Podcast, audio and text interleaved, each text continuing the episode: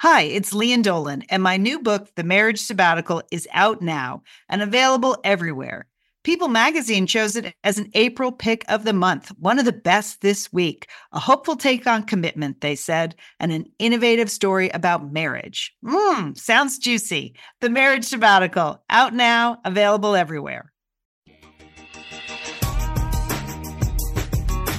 And thanks, Satellite Sisterhood, for supporting the people that support us.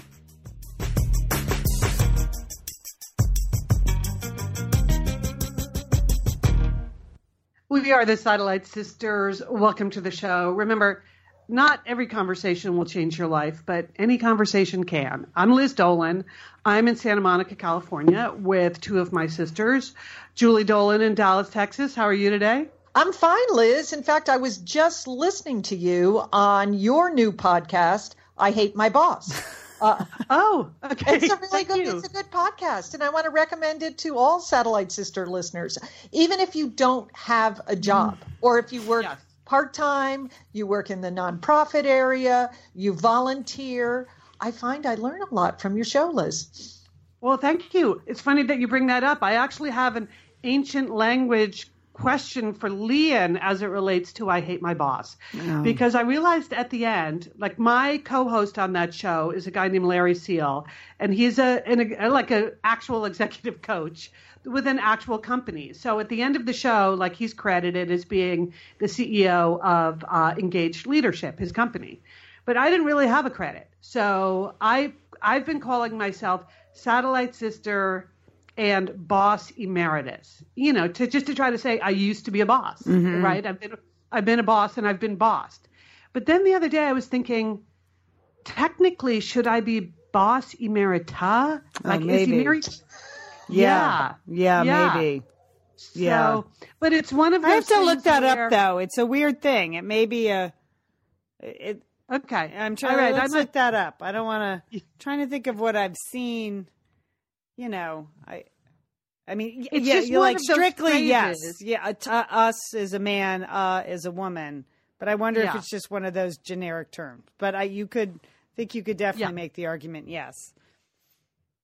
But sometimes you don't want to use the more obscure version of the term because then people get even more confused. Right. I'm sure half the listeners don't know what I'm talking about anyway. Right. When I say But boss listen to the show. Listen to the show for sure. Even if you don't know Yeah. what his title is. Yeah. You know, also on, on this week's show, we announced that um, on an upcoming episode of the show, we're going to try to talk all about sexual harassment because that's been in the news so much lately, and we're getting an actual expert on to talk about that. So, if that's something that you have a story you want to tell us about, you don't need to call in and be live on the show, and we don't need to give you advice. But I do want to. I mean, we will, but I. Like if people just have a story they would like to tell about that experience in their working life the it's posted you, if you go to the satellite sisters facebook group there's uh, the email address at i hate my boss. Don't send it to satellite sisters and there's a phone number there. But we are specifically trying to get women's stories on that issue. So okay all right. Thank you julie for for mentioning that up. Yeah mentioning that. Uh, uh, Liz, I've, I've looked it up. It says here, emeritus. Uh, you know, they use the term in academia regardless of gender.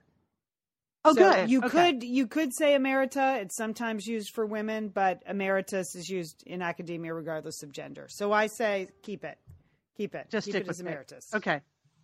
All right. Well, that's what I'll do. Well, we have a very full show, but Lian, we're still, you had a big weekend at a college reunion, so we're going to cover that, right? Yep. Yes, we are. Ju- Julie, Julie, you've got three people in the international news. Quite a range of people that you want to, talk about this week. I have an Operation Sea Turtle update. We've got some tech talk. We've got some movie and uh, Netflix reviews, and then I have an idea that I read about in the paper that I thought my sisters might just want to take up. This it's sort of a hobby slash calling slash volunteer opportunity that I thought It I thought- sounds bad already. Yeah. It sounds bad. I don't other even know what it is, but In other words, it's something I would never in a million years do, but I thought maybe you guys might want to do it. but okay, Lian, big college reunion. How'd it go? You know, it went great. 30 years out of school, uh, which it again, I hate we said it all weekend. I can't believe it's been 30 years. Like you just, in a million In a million ways, I couldn't believe it's been 30 years. It was super fun. We have I have a group of friends that came in from various places. They're very organized. There were spreadsheets. There were multiple texts. There were schedules. The you know hotel reservations out at the hotel were made months in advance. Uh, people came to my house Thursday night. They flew in from Northern California and from Denver and and various other spots. And then and then we went out to school. I went to school in Claremont at Pomona College on Friday. Um, you know, and and it was hot as it always is out there. But I think we all look good. I think we all decided we look pretty good. We we pulled ourselves together for the event. And Not that's too- really that's the whole point of going is just to reassure yourselves that you still look okay. Okay, that you haven't fallen too far off the rails. that right? was it. That's That's, it. And the good news about me is like I had good years and bad years in college. So as I often do now, good years and bad. It's not like I had four smoking hot years in college. No, that was not me. So so when I when I show up, even if I'm just neutral, I, I'm still ahead of the game. I'm still ahead of sophomore year. I can tell you that. So so it wasn't a huge group. We had a bigger group at 25, 30, sort of a, you know, obscure uh, college reunion, but it was really fun. Wine tasting one night with, you know, our alumni vintners. And, uh, and then, um, the next day we managed to get up for the class picture at 930 and then there was lunch. There was, you know, festivities. There was a march. Uh, it's incredible. It's always incredible to see the alumni that come back for their 75th. There was quite a crowd for their 75th college reunion. That's pretty impressive. good. Yeah, and a huge crowd for 50, 100 people. We went to a small school, so 100 people is over, you know, 30% of the class came back. So that was all great. Class dinner. Uh, uh, my friend Erin, who came down, she lives in St. Helena. Uh, she works in St. Helena, sh- uh, which is in Napa Valley. She's worked for a vineyard for 22 years, done vineyards. So she brought a couple of bottles of 1987 wine, which is way better than we deserved and way better. and that was good. So it was very festive. But the centerpiece for me, I was going back to the radio station, you know, where my radio career was born, KSPC, Yes. to do 30 minutes, right? 30 minutes on the air. How hard could that be? You guys, it was like a complete unqualified disaster. I was terrible. What oh, happened? no. I was totally terrible. I, I we were we had an we would been promised an undergraduate to help, and I assumed that Sam would like push the buttons because it's been a long time since I've run the board, you know. Yeah. And you do have to like get the record going, put the bring the mic up, bring the mic down, you know, turntable one, to CD two, this and that, and so it has been a solid thirty years since I've done that. So the talking portion was no bad, was was not a worry. was no bad. That's that. I hope it went as well with that uh, last statement from you. Yeah. Just every portion of it. I was nervous. It was crowded. People came down. It was like a party in the booth. People were talking to me while I was on the air, which I don't know why people do that because you really can't respond to them when you're on the air. Every No, I no. I was back announcing the wrong songs. I was setting up stuff. I hit the wrong deck, so the wrong song played. It was terrible. But I have to say this: the woman who runs the station said, "Come back anytime." So. Okay. Did she realize you're an empty nester and you might take her up on it? Oh, I think she realizes they have hours to fill over summer break. So sure, come on back, do Oh. a show. So okay. I have to say, it was really bad. I was truly bad. So Uh, did but you get any call-ins or listener comments from your from your half an hour on the air? I got one request, Julie, because the normal slot that I was in is a polka show. So someone called in to request a polka tune, which Given your vast knowledge of polka, that must have been easy for you to uh, pick a pick a top hit.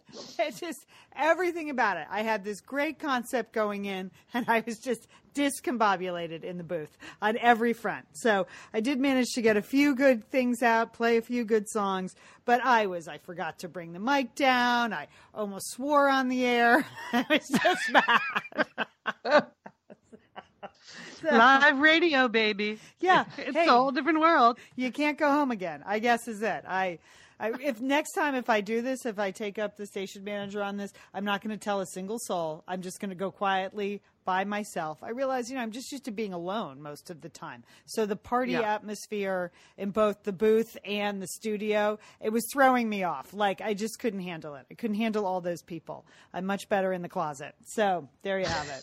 It was a complete disaster. So, so yeah. But a fun weekend with your friends Re- overall. A really fun weekend. Always fun. Really fun to see the people in the class. It's a nice group there. My husband also went to the same school, so he comes out. He has a whole different set of friends than I do because we were not friends in college. so he knows one group of people in my class, and I know another group of people. Uh, no, it was really, it was really lovely, and it's just, you know, it just, it's nice to revisit uh, uh, what was a very special time in my life. And the school looks great. The, they have a new president starting in the fall, so I've liked the the for, the president that's been there for 10, 12 years. So I was able to say goodbye to him, which is nice, and looking forward to meeting uh, the new president in the fall. So yeah, it was good. I'm totally glad I did it. I'm totally glad I did it. But next time, I, I am I'm going to go alone into the dark radio station where I belong.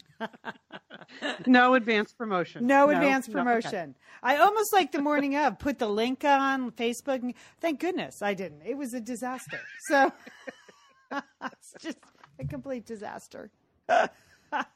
Right, well, I, I- I'm going to a college thing at my college this weekend, and I need uh, from both of you. Uh, I need your advice on whether I should do this one thing. And hearing your story, Lian, makes me think that maybe the thing that I have reservations about, I might want to skip. So here's what I'm doing this weekend. The uh, my college is doing a celebration. It's a women's leadership conference to celebrate 125 years of women at the college. and A summit. um, Going to a yet another summit, Liz. it's it's it's summit it's summit esque, Julie. That is correct. But I haven't been to a reunion in a long time. But this just seemed like something that would be fun. And my college roommate was actually on the committee that was organizing it.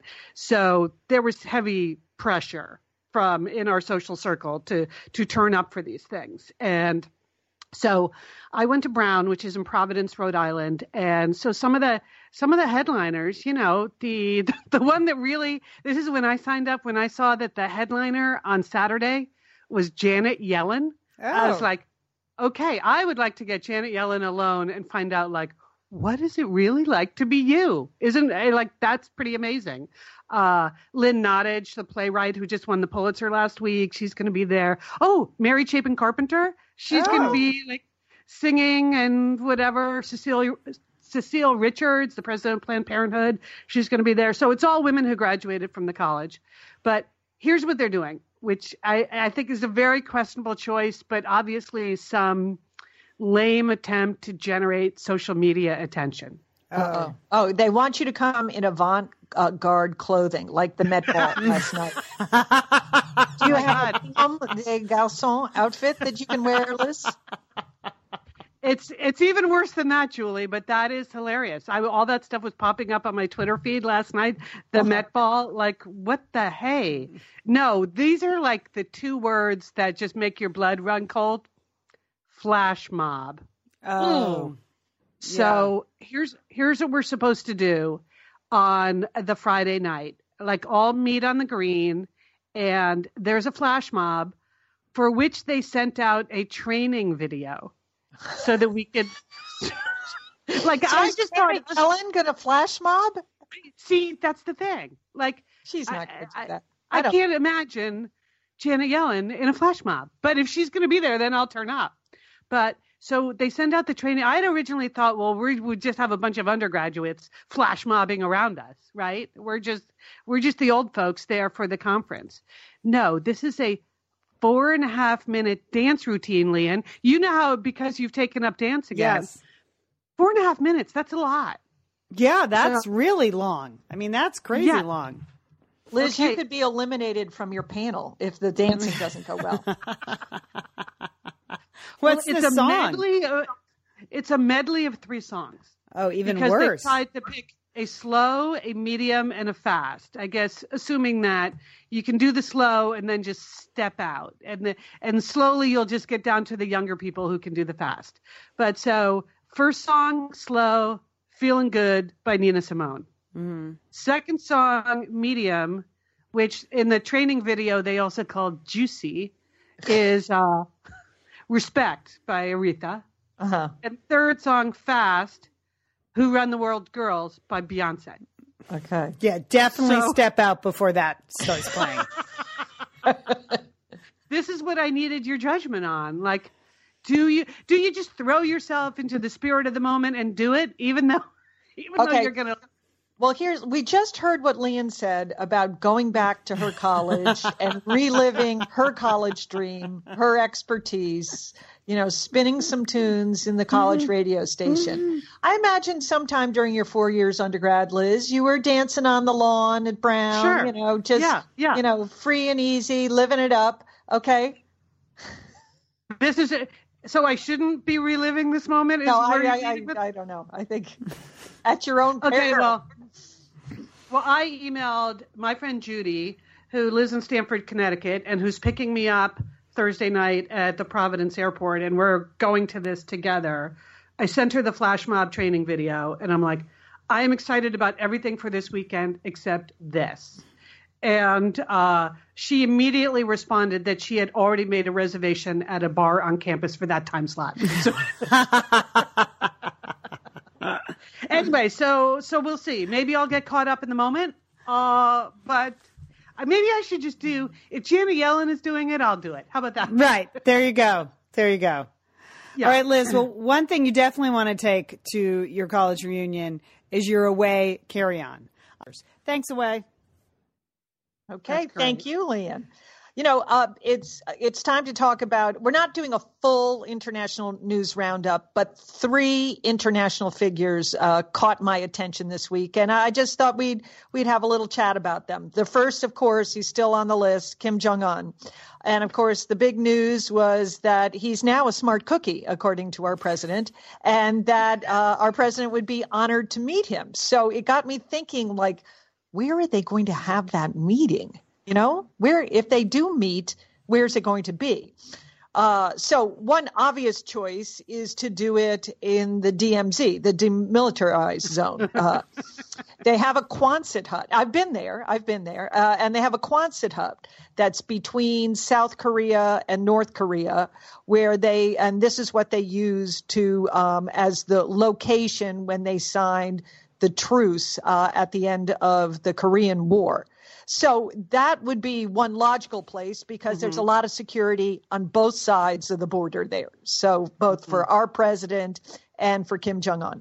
But the problem Yeah. with it is the room is like a time capsule. I mean, they haven't done anything to it since the 1950s. It's got 19, you know, like hard metal chairs, you know, uh, like Sure. old steel desks. I just somehow don't see don't see this as the uh, the most comfortable place for a, a conversation about not having a nuclear war, right?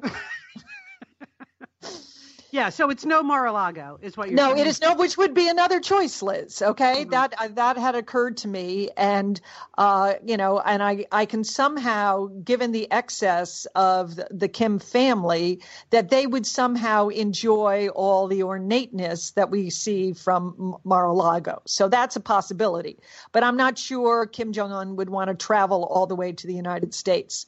Uh, certainly, you don't want to have the meeting in Pyongyang, even though our Secretary of State, Madeleine Albright, has been there and other high ranking U.S. officials have been there. I'll just tell you the food is bad and uh, the accommodations are not good. And the whole, you know, so. As I recall, the electricity is sketchy too. Yes, So, electricity is sketchy, and uh, yeah, that and that Koryo Air, which is the North Korean airline, is really not good at all. So I, I don't know, but you could think out of the box because there have been other presidential summits that have been held. For example, the first President Bush and Gorbachev had a meeting on a boat. Okay, so Uh-huh. that is that's a possibility that Sort of the classic choice. Yeah. yeah, they could do that. Or, you know, Bosnia, the war in Bosnia was settled uh, with peace talks in Dayton, Ohio, right?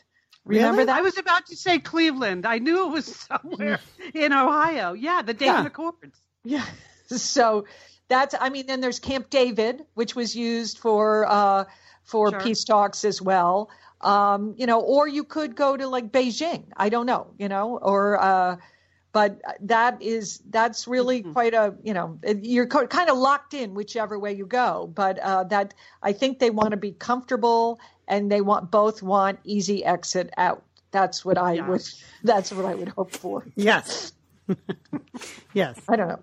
But I'm going to keep working on a location. So, but those okay. are those are the ones. Those are some good suggestions so far. Ruminating about. Okay, so second person in the news. Okay, happy birthday, Princess Charlotte. Today is your birthday. Today, Tuesday, is your birthday. Okay, of course we have all seen the adorable photograph that Princess Kate took of Princess Charlotte. And you can just forget about it if you're a grandmother or a mother and you wanted to get that adorable little yellow sweater with the sheep on it. Okay, it's already sold out. Yeah. Okay. Oh, you're kidding. Oh yeah, Liz, come on. Okay. I mean, as soon as I saw that, I was like, oh my gosh, that's adorable. Okay, but no, and her hair looks so cute just in that little clip and that little yeah. smile. I thought it was just a charming picture because it wasn't so formal and fussy, and you could kind of see her personality. And you know, yeah. she got kind of she's got kind of a little crooked smile there and a little look in her eye. But didn't you think, Lian? Yeah, uh, really cute. Yeah, it, it was not perfect, and I think that's intentional. So it's perfectly imperfect, and I loved it. Yeah, yeah. she's a cutie. So, and good hair. So, just super oh, gorgeous hair. Because yeah. yes, she, that looked it yeah. looked very shiny, looked really good. So yes, so she's you know fourth in line. So I think she just uh, she's got a very solid position. She keeps you know you know in in terms of the royalty race, I think she's she's doing fine. That's what that's what I think. I mean, she's you never know how these things go. Uh, I'm reading I'm reading uh, Victoria the Queen right now, and you know all sorts of people end up as queen. So you never know. So she's not out of the race yet. Okay. Just keep that. Yeah, and if you haven't seen the photo, of course, the moment it hit the wires, it was posted on the Satellite Sisters Facebook group. So you don't have to look too far. Just go to the Facebook group and it's there. Right. So I'm sure there'll be copies of that adorable little yellow sweater with sheep, you know, because it was adorable. And the third person in the news, which is sort of a first lady's um, desk story, is Brigitte Trogneux. And she is about to become the first lady of France. She is married to Emmanuel Macron, who is currently leading and hopefully will end up as as president of France. But her backstory is they're calling it unconventional, that she has mm-hmm. an unconventional love story. So, because she, when Emmanuel Macron, the soon to be president of France, was 15, Brigitte Trogneux was his teacher. So she is 25 years older than uh, than Macron. Uh, but he, uh, she's really 25 years older 25 years older so right now she is 64 years old and emmanuel macron is 39 liz yeah wow totally right. missed this yeah huh. liz. me too oh, yeah, i yeah. did not i did not know oh, this yes it's very so uh, they're not saying that they started dating when he was uh, a te- when he you know when he was a student and sh- and she was a married teacher with three children of her own. They're not saying that. They are not. but you, that. but you kind of are. it is an unconventional love that. story. I'm just okay. presenting the facts, sister. Okay. I'm just presenting the facts. Okay. Mm.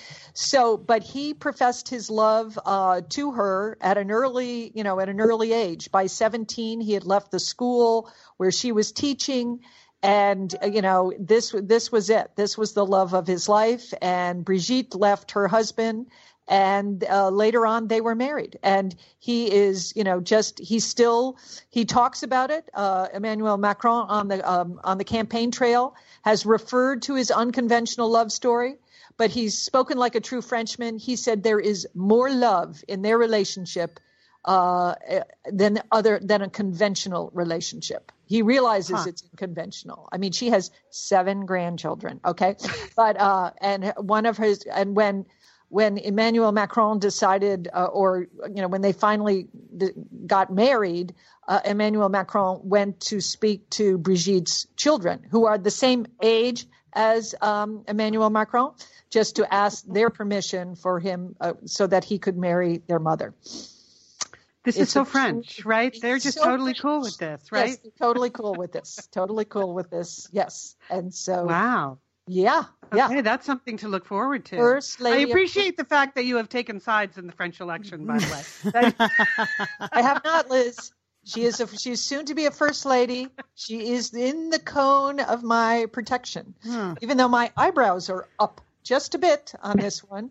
Yeah. Uh, but you know, it, it, it that's the that's their backstory. So an unconventional love story. Wow. Wow. And the, the final election is this weekend, right? Yeah, The runoff is okay. Mm. All right. Something extra to pay attention to in case you weren't interested in French politics. Now you might be. Very, very interesting. Uh, okay. Next up um, Operation Sea Turtle. Yeah. I have, uh, this is the Moment of Truth edition, Operation Sea Turtle, Moment of Truth. I mentioned in the last couple of weeks that I was sort of gearing up. A lot of my health and fitness program was focused on being ready for my annual physical, which was yesterday. And the first thing I discovered at my annual physical yesterday was that my last annual physical was actually two full years ago, not last year. So That's so all right, annual- yeah, it's still pretty good. I, you, you get in sooner or later. Uh, but I did post in the Facebook group sort of my what I was working on yesterday morning that I was thinking through the the real moment of truth that your physical is often when you stand on the scale in the hallway like with the nurse who's checking you in in advance of your actual appointment. So you think very clearly and specifically about how much your clothing weighs. Do you guys, do you guys do this? Yeah. Yeah, your shoes, the whole thing. Yeah. yeah, everything. So, so I made a comment about this in the Facebook group, and it got a lot of re- reaction.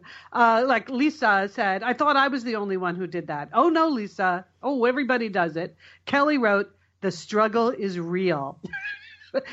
Beth wrote, I nearly cried when I arrived at the doctor and saw a sign that shoes had to remain on for hygiene reasons. Okay, Oh. so so thank you, Beth. And I I- so I went with the flip flops in case that was the new policy at my place. Way to go, Liz. Way to go. Marie said no jeans. Patricia said no jewelry.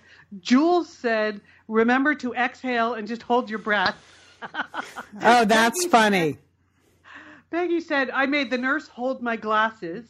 Uh, So at least you can't see what the Yeah. nurse did. Caroline said no belts with large buckles, and Brenna said I even took my watch off. So uh, there you go. I did all of those things, sisters. So thank you for all of those tips.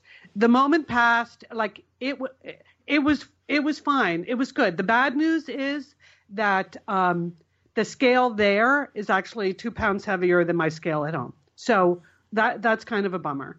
Uh, but the good news is when I asked the nurse what I was at my last weigh in, I came in just under that. Oh, oh good. Liz, Okay. That's major. So like the the lost two years I had in between, to, nobody ever needed to know about that.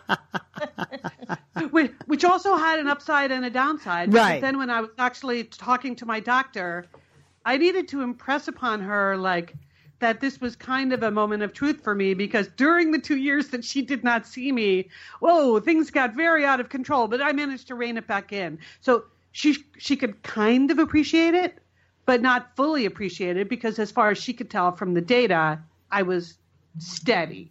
So which is the exact opposite of what my actual state had been in the last two years.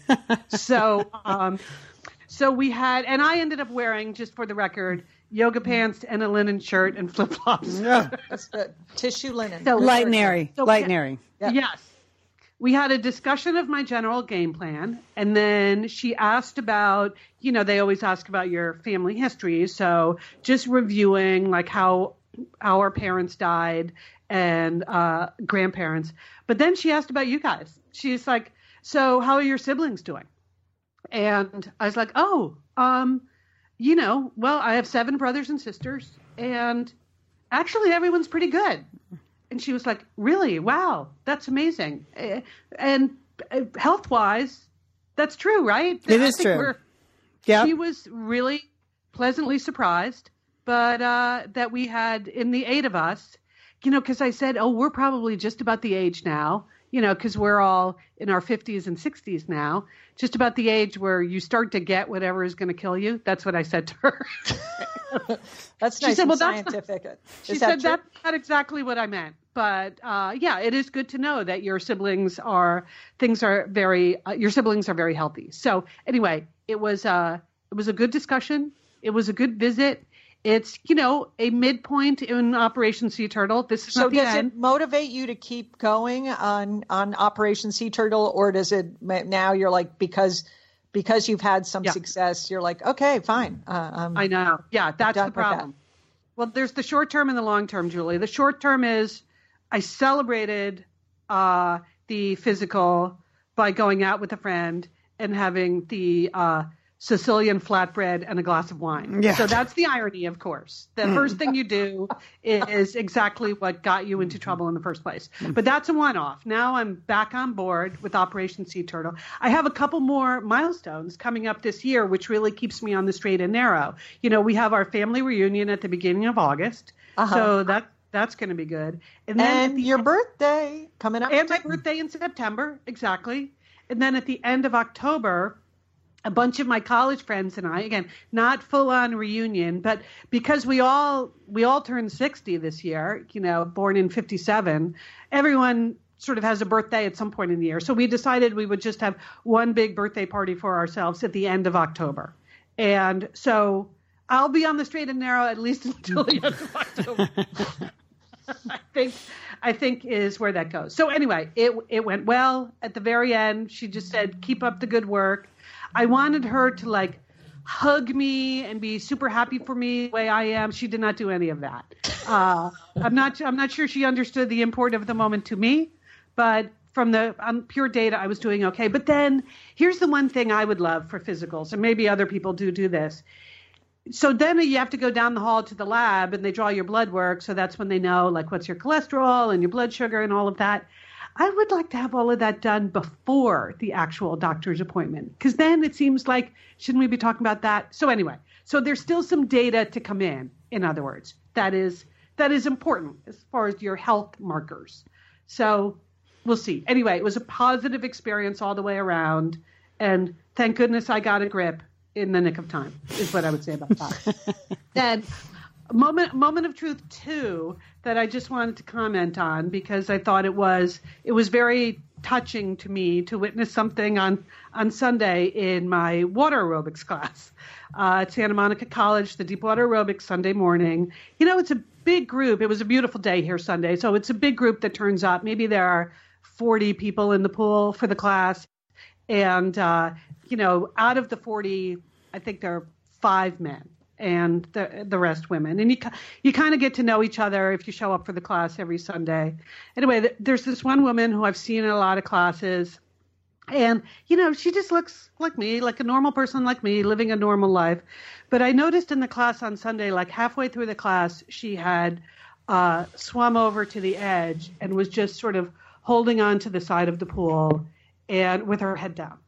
Oh. And yeah, and so there were several of us around her, and we all gave each other a look like, "Is she okay?" yeah, you know, and you don't know whether someone's just been overworking. You don't want to, but anyway. But then her shoulders started to shake. Her shoulders started to shake, and it was obvious that she was sobbing. Oh. Just like whatever was going on with her, it just overwhelmed her in the oh. moment. And you know, I've been there. I'm sure you guys have been there. Yeah. When you're going when you're going through a hard time, you try to go do something that's going to make you feel good, and then you get halfway through and you just can't keep it together. Right. So so so then we were again, we're kind of looking at each other like should we do something? You know, I was about to swim over to her and the instructor just did the nicest thing. She she said, "Okay, do whatever you need to do for the next minute." She took off her her headset she walked over, she talked to the woman, she just gave her a huge hug and stayed there for like a minute, just like giving her the kind of moral support that she really came to the class for. And then she walked back over, put her headset back on, and the woman pulled herself together, turned back in, and rejoined the class. Oh, it's a nice. Moment. And it was just really just one of those moments that you think, oh, this is why we do things together. This is why you do things in a group because occasionally you need the group to like lift you up. Yep. Mm-hmm. And you, you know, it underscores that everybody goes through, go, uh, you know, everybody's going through struggles, and sometimes you might not know what they are, what they are, but everybody is struggling with things. Yeah. Yeah. Yeah. And I was just, I was just really moved by the whole thing and uh, thought it was incredibly, um, I just incredibly nice that the, that the instructor noticed, took the time and just like gathered her up back into the group in just the sweetest possible way. Anyway, so that's why I call this Operation Sea Turtle moment of truth because that was a that was a moment of truth to witness just about the power of sisterhood and what that means and how when you're having a hard time you just you need people to even if they don't know what your what your status is to just lift you up a little bit to get you through whatever that moment is. So okay, there you have it. Operation Sea Turtle moment of truth. It uh it carries on. Sisters, it carries on. Jesus, Good I'm Liz. I'm st- I'm still struggling with that story about the first lady of France. What the? Yeah. Brigitte. hmm yeah, I, Yeah. I don't approve. I do not approve of that. I just You've been stewing about that this whole time? Yes, I have. That's disturbing. Yeah. I, She was- yeah. I listen and honor your stories, Liz, but really, that's weird. I'm not. I'm not for that. I'm, not, I'm just not for that. Not for it. I don't care if you're Okay, French or not. I'm not for it. Okay. okay. All right. I need your advice. I need your advice on a situation involving friendship and technology. Um, I recently ran into someone that I am Facebook friends with. And on Facebook, we are, I, I would say, very good, not close friends, but we're very, po- we have a positive relationship. You know, she posts things. I always like them. I put smiley faces. I write ha ha ha. You know, we just, we have a solid, positive relationship. And I feel good about our relationship. Um, I recently I was at an event uh, and I recently ran into her. Now I don't I don't know her. She's not a close friend, but I saw her, and I realized like in the moment our actual relationship, like in person relationship, was not as enthusiastic. Was not not as as fun. Was not as dynamic as our Facebook relationship. Do you have that where you are better friends with people on Facebook than you are in real life? Yeah, I guess so. Yeah. Yeah. Mainly it has I to do to- with I see quote see them more on Facebook than I do in real life. Yeah. Yeah. Not that I I like have, them. I more. have friends. I have friends on Facebook that I cannot remember how we became friends to begin with. You know, you you get you get to a certain point and like, okay, did I go to college with them? Did I used to work with them? Yeah. Are they a Satellite Sisters listener? I've just completely lost track of what our original connection is. So, which is fine on Facebook, but if I saw them in person, I would probably need to know how how we know each other. And which I don't. So it could be awkward. Yeah. You don't know what to ask. Yes, yeah. Now I don't know which way to go with our relationship. Like, um, because it was it wasn't negative, but it wasn't it wasn't as warm and enthusiastic as it is on Facebook. So should I dial back my responses on Facebook, given that in reality we're not that close? You see? That, that seems see. petty, but Yeah. you know, you no, I don't want to be petty. Right. I, I just, I, but I do want to like sort of match our level of friendship, you know, because Yeah, it made me realize we're really not that close, you know, when I write her in person. uh, IRL, as the kids say, Hmm. IRL. We got really nothing to talk about. Uh, okay, well, yeah, I, you don't want to be overly enthusiastic then. If it's someone someone you actually could run into in real life, that's an interesting dilemma, Julie. Okay. All right. Okay. Here is another tech related dilemma that I know there is an answer to this. I know it. Uh, but uh, recently, when I was out on the West Coast, Lee, and coming to visit you prior to the Satellite Sister event, once again, because I had to get from Orange County to uh, Pasadena, I fired up the Google Map lady to give me directions, you know, which freeways to take to get to Pasadena. And as I pulled out, the Google Map lady was talking to me. She was giving me the first set of instructions. And then, lo and behold, you know, because I like the voice commands, particularly when you're on the LA freeways, because I don't want to be looking down at my phone. You know, it requires me to change out of my sunglasses into my reading glasses. I cannot do it. Okay. I just can't do it. Okay. So I like the audio commands.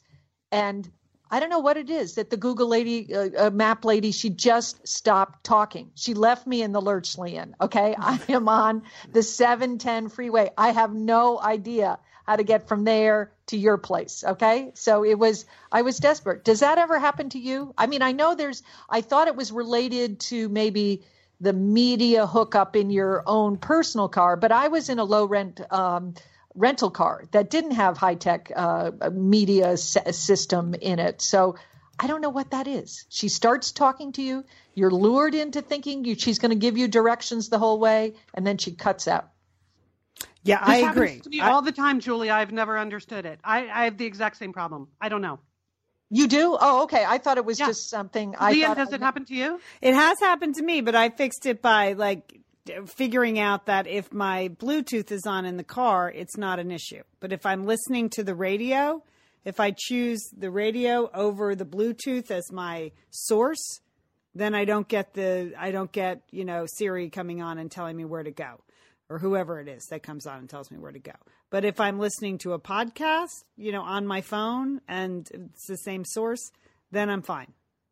So, I, I know there's some su- super simple solution, but I don't know how to how to how to. I don't know who to talk to about it. all right. Well, I'm if, sure someone with someone within the sound of our voices right now knows the answer to this. So Okay. uh, feel free to, you know, email us sisters at satellitesisters.com or post it in the Facebook group if you have a solution to how to have the map lady talk all the time, not Talk just all- cut, cut in Wow. out. What is the secret? I'm not sure or we Leah, sounded your old enough. Son's also not. I'm not sure we sound old enough. Uh, with this, the, the Google Map lady. Okay, Wow, well, sometimes you lady. just have to admit it. It was a desperate situation, Lian. I had my sunglasses on my head, my reading glasses on. I'm holding the phone, trying to read the directions that she won't speak to me, trying to get to your house. So it was a life or death situation, Lian. So I'm just not proud about this. That's that's it. all right. okay. If you know how to make the map lady talk to us, Okay, okay, that hurt. All right. All right. you can cut that out if you want, Lian. Go ahead. nope, nope, gonna keep it in because part of real life. I know that. I know that.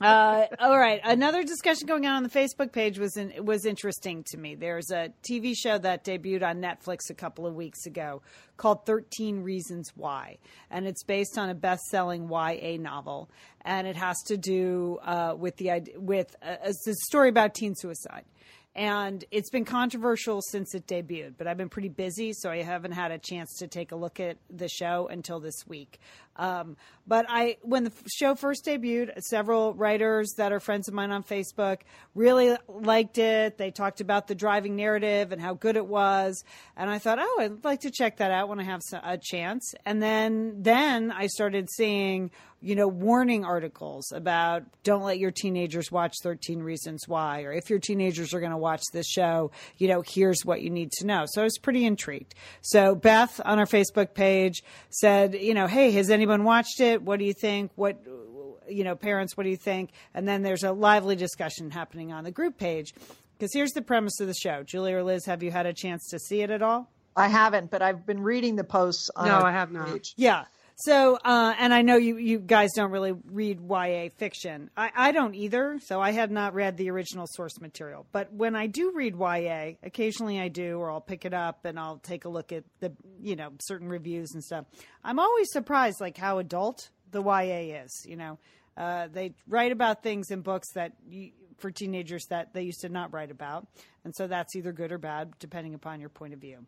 But this one is um, it's it's the story of a girl who commits suicide, but it's really a revenge suicide. So the whole show plays out. It's 13 episodes, 13 reasons why. Allegedly, she leaves these tapes for the people who did her wrong in her lifetime, explaining like what part they each had in her suicide. Oh Now- dear. Right, right, Yeah, right. yeah. So that is, you know, conceptually, like for me, I, I find that troubling, just the idea of a revenge suicide. So it almost unravels more like a murder mystery, except she kills herself. So that's mm-hmm. the overall concept is, I think, a little rough and is not. I don't believe why people actually commit suicide. I'm not a suicide expert, but other suicide experts have said that. But each individual episode, it's just sort of an unrelenting portrait of high school life in America where there's a lot of bullying, there's a lot of drinking, there's drug usage, there's lying, there's kind of absentee parents or there's helicopter parents, but there doesn't really seem to be any parents that are playing huge supportive roles. There's a lot of missed opportunities by school counselors to really provide information that could be helpful. There's the sexual assault. So it's a very adult show that is set in a high school. And uh, you can almost forget the con- the overall concept of the show as you watch each episode because within each episode there are actually some really good moments. There's some good acting. There's some good writing, and then across you know, there's also like kind of some stupid high school characters that would never ever exist in a real high school. so there's that. But I know that's not the controversial part.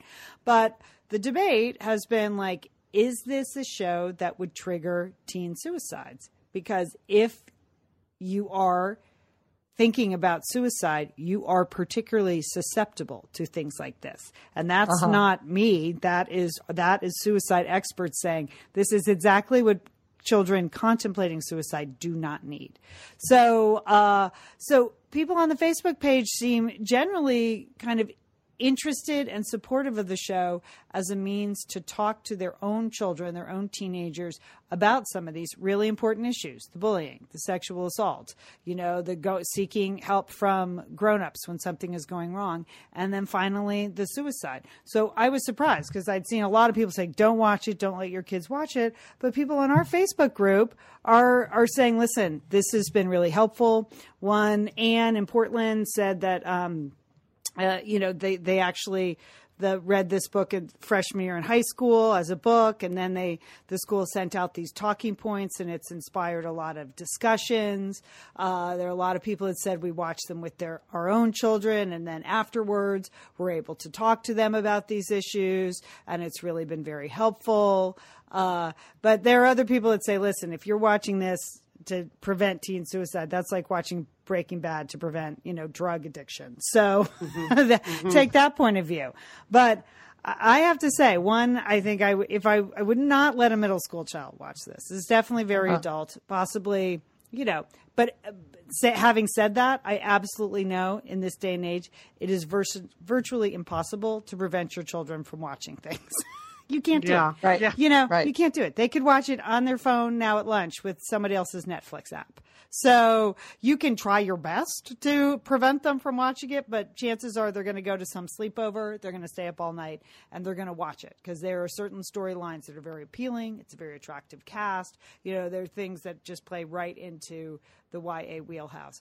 But the overarching concept of the revenge suicide, I find very, very distressing. You know, mm-hmm. that it, I so because it seems like it's a theme that even if you did all the right things as a parent to you know to watch it ahead of time to talk uh, talk to your children uh, talk to your teens about it that the theme is so disturbing that I don't know that it you it would be hard to know if you're actually preventing other suicides by doing yeah. this, you know, or moving children that are vulnerable to suicidal thoughts away from that by viewing this um, this movie or the Netflix series. Yeah, well, yeah, that's just the, the, idea that you could actually get revenge. Is, yeah. in its own yeah. way appealing. Right. Yeah. Yeah, no, that's why the JED Foundation, which works on teen suicide prevention, sent out a very specific list of talking points, uh, basically saying suicide is never romantic. It's never right. the right, uh, you know, there are a million other ways, you know, there are a million other things you can do before you get to that. It's a very pointed uh, counterpoint to this 13 Reasons Why that this is just never a great idea, and there are a lot of ways to get help, and uh, and you should know that it's never a good idea. And I, I felt these talking points were really, really interesting. So, uh, and the fact that the big thing that's missing for me in the show, now I haven't finished it. I've watched 10 out of the 13 episodes. So I haven't seen the actual last episode where apparently it's a very graphic depiction of suicide. Oh, dear. And they, the show producers did that on purpose. But the thing that's missing in the first 10, and maybe, maybe it picks up, there's almost no discussion of Hannah's mental health. Hannah is the main character who commits suicide. So it does appear to be that the suicide is other people's fault. And that's what this Jed Foundation says. Like, if, if, you know, suicide is never the fault of the people around. It is mm-hmm. the person that committed suicide. And fault is the wrong word, but like, you're not to blame. And if you're, you know, if you've lost a friend to suicide or a family member or even a friend of a friend, like if you need to reach out after seeing this, you should, because that is the odd thing. They never, we never see if she's depressed. We never really see if she's anxious. You know, there's a kind of a simple conversation about her grades dropping off, but uh, she seems to have supportive parents, but you never in the first 10 episodes, you don't see her speaking to her parents about this sort of unrelenting chain of events that happens to her at school that excludes her more. She's being cyberbullied, and, you know, boy, she's witnessed a sexual assault, and it goes on and on and on. So I, I, think a there's no way you can prevent your teenager from watching this, or probably even your middle school kids. So you should, you know, take a look at what the Jed Foundation has to say, take a look at what psychologists have to say, and if you want to use it as a jumping off point, please do. But if you think you have a child who is vulnerable to suicide, this would be a very difficult show, I think. Mm-hmm. Or if you, you know, we had a teenager in our community, a 20 year old just commit suicide, and I, I just think it would be very, very difficult if you have lost someone close to you to yeah. suicide to sit through this. It's not, you know, it that's it's difficult. It's very difficult. So just to but thanks for the the good discussion there over on the Facebook group because people do have a variety of opinions and I'm I am impressed to see how many of you have done your homework on this and watched the show and looked up talking points and talked to your children but I would caution 11, 12, 13 year olds watching this. It's very adult. It's a very adult show. Okay, so, good advice, okay. and thanks for all thanks the comments on, on, our Facebook page. Yeah. Well, I have in the entertainment world, I have something that may be more of a tonic, some an escape movie that I want to recommend uh, to to you, Liz and Lian, but also to the Satellite Sisters. It's called Their Finest and it's a comedy, it's a drama, it's a romance. It's a small movie, so you're not you're going to have to find this. Uh, you know, you're going to have to really look for this movie, but it's a little gem. Okay, it is. Um, it is a movie within the, a movie. It's set uh, during the Blitz uh, in London. Um, it's a love triangle. It's charming. It's sentimental. It's witty. It's sentiment. You know, it's certainly very sentimental. It's the story of a former secretary who is newly appointed as a scriptwriter, Lian, and you, oh. you as the in the family, and that she is um, promoted to being a scriptwriter and she has to work on a propaganda film that that's what they're trying to do that they're trying to keep everyone's courage and spirits up in uh, in Great Britain during the Blitz. And so they they are uh, this small group of writers and filmmakers are tasked with coming up with an authentic movie that's going to appeal to women. So it's a woman's story um, the lead actor actor is Gemma Arterton. I think she's a British actor. She is wonderful in it. It also stars Sam Claflin and Bill Nighy. So oh, I like um, Sam Claflin. I, like I know, I know. So he, it is a comedy. It's a wartime drama. It has some twists and turns. Uh, it's certainly escapism, but I would highly recommend it. It's called. All right, I'm glad they, to hear this, Julie, because when I read about it, I thought haven't I already seen every movie about the Blitz that could That's ever possibly be That's what I thought. be That's what I you know like we have covered this material in many other charming movies. You know, they're they're all good. I'm like, what could possibly be new and original here? But okay, if you're new and original, it's well acted. The script is great, and uh, it's the movie within the movie that I think uh, that is particularly appealing. So, and I think uh, Gemma is particularly appealing in this movie. So, uh, two thumbs up on that one. Okay, their finest. Got it. We'll we'll put a link in the show notes for that. All right. Um, one thing I wa- wanted to call to your attention, you two, because you're both empty nesters, and you know, obviously looking for things to do with your time. Yeah. Uh, yeah. sure, Liz. I, yeah. I saw this story in the travel section, and I was like, huh.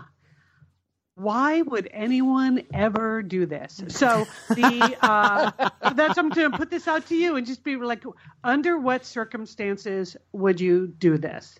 So the headline of the story is "Hospitality for Road Weary Cyclists, No Charge," and it's about a volunteer organization called Warm Showers, and so. Um, basically, it is couch surfing for bike tours. You know, so the idea is Warm Showers hosts.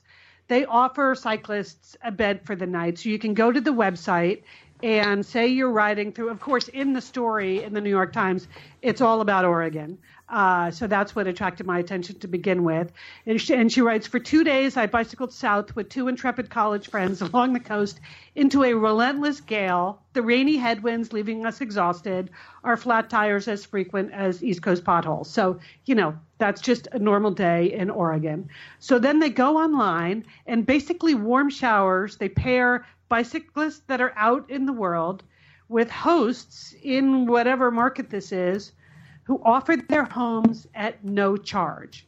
And the deal is the hope is that the cyclists will themselves become hosts for other cyclists. So in this story, they're riding along, they can't take it anymore. So they call the, they look up this guy, local guy named Brian, uh, a warm showers host, he shows up within 20 minutes and uh, takes them home. They're covered in mud. They smell like wet dogs. He shows them a place in his front hallway where they can put their muddy, wet bikes because, of course, it's Oregon. You can't leave them outside in the rain.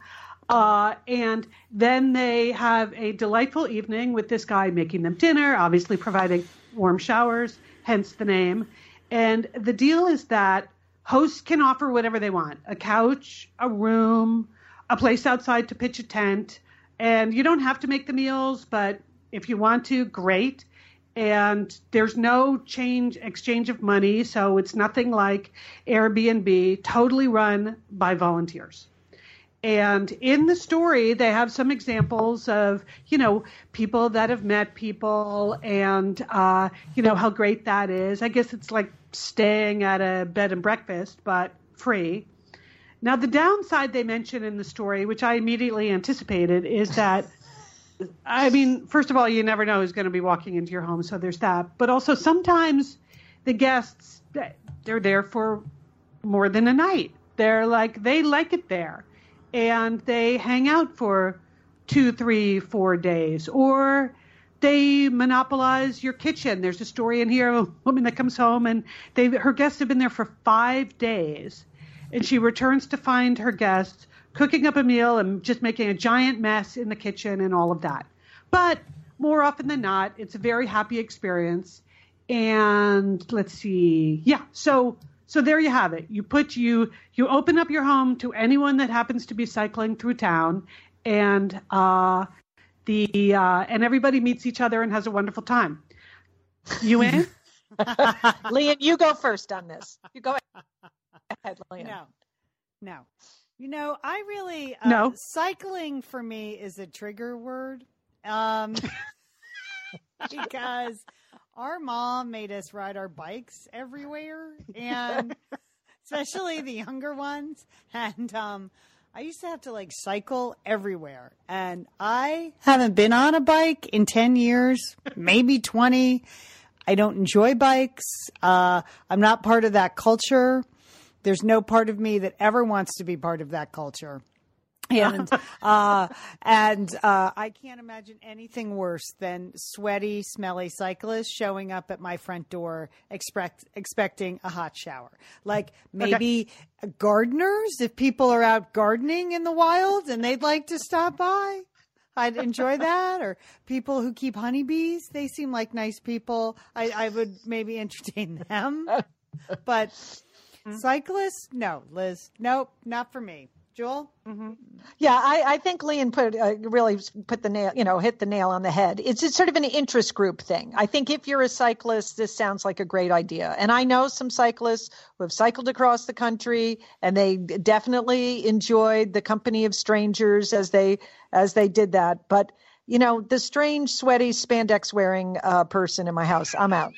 I'm out.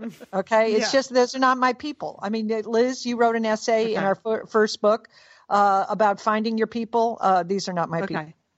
Okay. All right, because you know the story closes with the picture of these empty nesters who had welcomed these cyclists into their home, and so they churned ice cream on the back porch, adding blackberries that they had just picked. They found some old sparklers in their basement, and they all ran around barefoot on the back lawn, watching them glow. So that's why I was trying to picture anyone I know actually doing this, and I guess okay, so not so far. warm showers. They're looking for more hosts, though, so I thought I would just mention it, and I'll put it in the show notes in case listeners are out there. Right, If I think we- in- Sure. I'm sure we have cyclists amongst us and they enjoy each other, and that's great. yeah.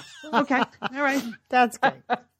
Talk amongst yourselves. Stop. in. Stop talking, Lian. Don't say another word. All right, I know we're wrapping up here, but just want to let uh, people know about an event I'm doing in Pasadena in case you are interested and in the Los Angeles area. This year I am producing and hosting the Women in Business Luncheon for Pasadena Magazine. And our theme is women in media. So uh, last week I was on some crazy deadlines, uh, getting interviewing and then writing up stories for Pasadena Magazine uh, on three really interesting women in media that I will tell you about in future shows. One is the producer of the new Wonder Woman movie. One is the head of programming for our um, our great public radio station here, KPCC. She's had a long career in news. And the third is the head of reality programming for OWN, the Oprah Winfrey Network, who uh, you know spent her early career at um, doing really seminal work at the real world. So uh, I really enjoyed speaking to these women about storytelling and great ideas and leadership and how you get, you know, how you make uh, creative decisions based on commerce and vice versa. And uh, so I'm looking forward to talking to them at the luncheon, but the luncheon is May 18th. I'll put information up on my Facebook page, my author page, and things like that. It's, it's May 18th at the Huntington Library in Pasadena. And it'd be a good thing too if you're a marketer, if you own a company and you're looking to do some messaging, you don't know how to do that, or just any kind of communication. It's that's how I'm sort of structuring the discussion. But I'll give you more information on the women later. But just wanted to put it out there. May 18th, Wednesday. Tickets are still for sale. That's it. Oh, that sounds great. That it's that's great that people can just buy in. It's not Yeah. like a private organization. No, no. All right. Nope, nope. You can just buy buy in, and I'll be moderating the panel discussion. So that's it. Now, um, but looking forward to it because these these are women that have long careers, which I appreciate. Okay. That's what I specifically look for. It's nice to have wonderkins up there, but I was looking for people who had been in the trenches for a long time, and all, all of these women have interesting career paths. How they move from one, you know, one one form of media and entertainment and storytelling to another and what they've learned along the way. They have a couple of similarities about kind of, you know, you know, reaching a certain expertise and then kind of pivoting and switching jobs and using that expertise in a different way. Uh, one went back to school recently and she said it was the best year of her life. So, um, great conversations with them. And I had to write up all the articles last week, but I'm looking forward to the discussion in the middle of May. Okay, that's great. All right, well, we'll put links to that too. Yeah. All right, well, I guess we have to wrap it up here, sisters. Uh, it's been been a good hour. Uh, if you want to get in touch with us, join our Facebook group and like our Facebook page. And uh, you can follow us on Twitter at Sat Sisters or um, you know tag us on anything on Instagram uh, at Sat Sisters. And uh, okay, I've got a big weekend. You guys have a lot going on. Uh, we're the Satellite Sisters. Don't forget, call your satellite sister.